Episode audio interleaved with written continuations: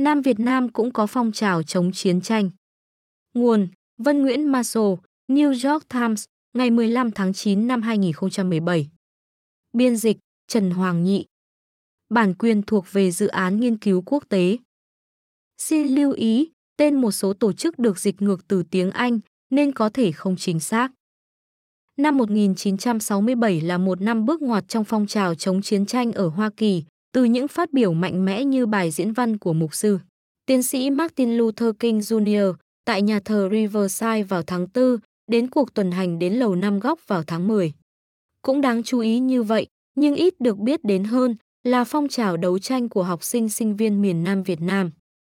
Thanh niên Việt Nam, cho dù theo xu hướng chính trị nào, cũng đã đóng vai trò tích cực và quan trọng trong nền chính trị của Nam Việt Nam, nhiều khi như một lực lượng đối lập chính thức, có khả năng định hình các sự kiện trên sân khấu quốc gia. Và cũng như ở Hoa Kỳ, năm 1967 là một năm trọng đại của phong trào này. Ngày 30 tháng 4 năm 1967, vài tuần sau bài diễn văn của Mục Sư Kinh, cuộc bầu cử của Tổng hội sinh viên Sài Gòn đã bầu ra một dàn lãnh đạo thiên tả chống chiến tranh.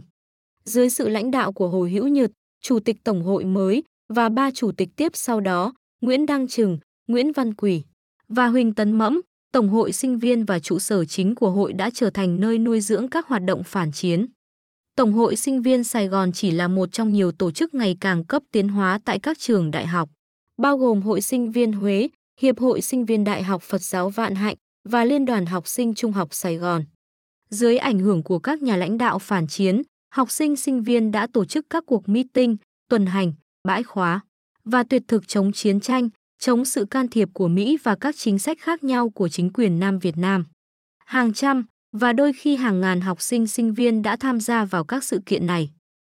Nếu xét đến các tác động tàn bạo của chiến tranh, không có gì ngạc nhiên khi thanh niên, đặc biệt là những người ở độ tuổi đi lính, muốn thấy chiến tranh chấm dứt. Đồng thời, trong khi có thể phản đối chiến tranh, phần lớn thanh niên cũng không muốn thấy Nam Việt Nam bị tàn phá. Giống như hầu hết sinh viên ở Hoa Kỳ, phần lớn sinh viên học sinh miền Nam Việt Nam chỉ muốn bạo lực và chiến tranh chấm dứt. Nhưng có một số nhỏ sinh viên Nam Việt Nam không chia sẻ quan điểm này. Một số lãnh tụ sinh viên thực ra đang bí mật hoạt động cho mặt trận dân tộc giải phóng miền Nam Việt Nam, còn gọi là Việt Cộng và Đảng Lao động, tên chính thức của Đảng Cộng sản Việt Nam thời kỳ chiến tranh. Vì đảng này bị đặt ngoài vòng pháp luật ở Nam Việt Nam, các lãnh tụ sinh viên này phải hoạt động bí mật.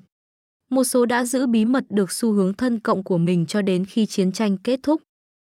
Huỳnh Tấn Mẫm, Chủ tịch Tổng hội Sinh viên Sài Gòn, bắt đầu tham gia nhóm thanh niên cộng sản bí mật, thường được gọi là thành đoàn, khi ông 15 tuổi.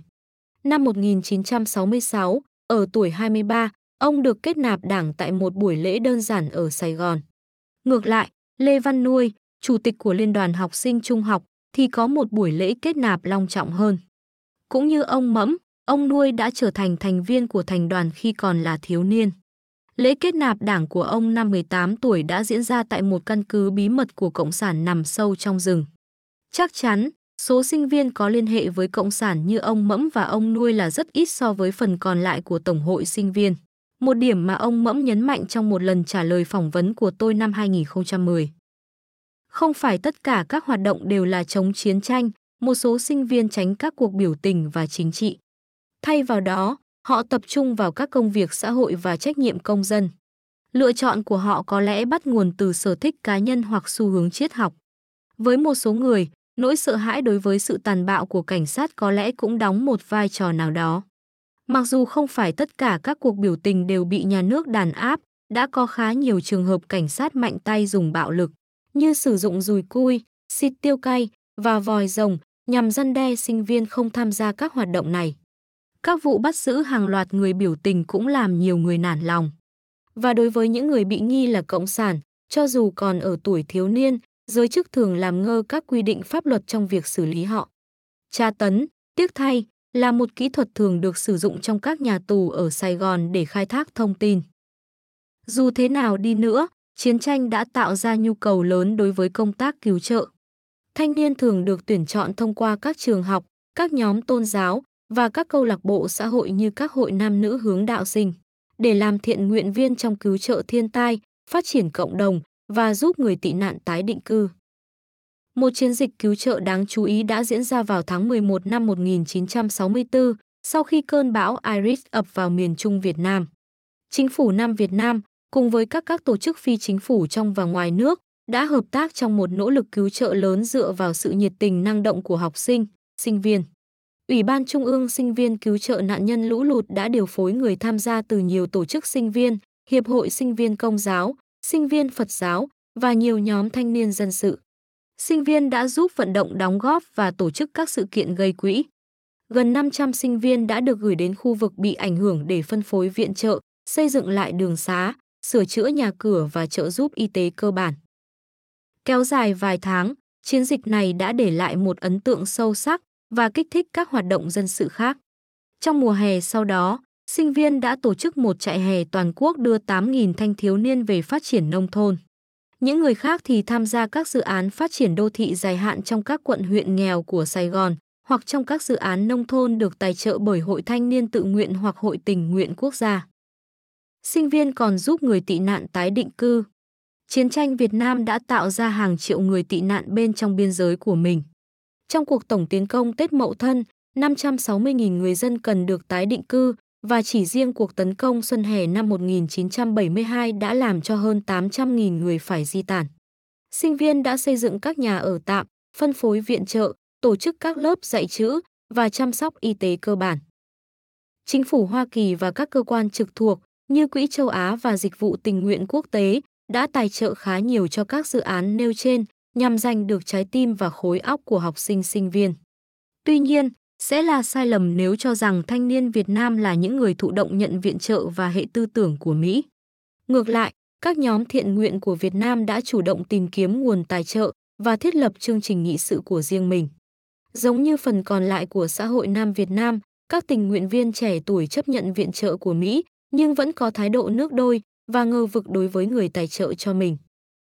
Về viện trợ, các nhà hoạt động thanh niên có lý do thực tế cho sự do dự của họ. Tại một miền Nam Việt Nam đang cực kỳ phân hóa, gắn bó quá chặt chẽ với Mỹ là nguy hiểm. Điều này có thể làm tổn hại uy tín của một tổ chức. Tệ hơn nữa, nó có thể mời gọi sự trả thù từ phía lực lượng cộng sản ở các mức độ từ đe dọa đến tấn công bạo lực và ám sát. Đối với thanh thiếu niên Việt Nam cũng như Hoa Kỳ trong những năm 1960, cuộc chiến tranh Việt Nam là một gánh nặng khổng lồ giáng lên họ. Nó ảnh hưởng đến những năm tháng lẽ ra phải là vô tư của họ và phá hoại tương lai của nhiều người. Chính vì vậy mà cả ở Hoa Kỳ và Nam Việt Nam, thanh niên trở nên tích cực tham gia vào các hoạt động xã hội và chính trị. Và cũng giống như ở Hoa Kỳ, sự đa dạng trong phản ứng của học sinh sinh viên phản ánh sự đa dạng của xã hội miền Nam Việt Nam, một sự đa dạng thường xuyên bị đánh giá thấp từ bên ngoài. Mặc dù có những người kiên định ủng hộ chế độ Sài Gòn và chính sách chiến tranh của nó, những người khác bác bỏ sự thống trị của cả Cộng sản và Mỹ. Một số sẵn sàng đàm phán với miền Bắc, những người khác khao khát sự thống nhất đất nước dưới sự lãnh đạo của Cộng sản. Sự đa dạng này cho thấy rõ mức độ phức tạp của xã hội Nam Việt Nam. Và chính sự phức tạp này cần phải được khảo sát để có thể hiểu đầy đủ về chiến tranh Việt Nam và di sản của nó, cả ở Mỹ và ở Việt Nam.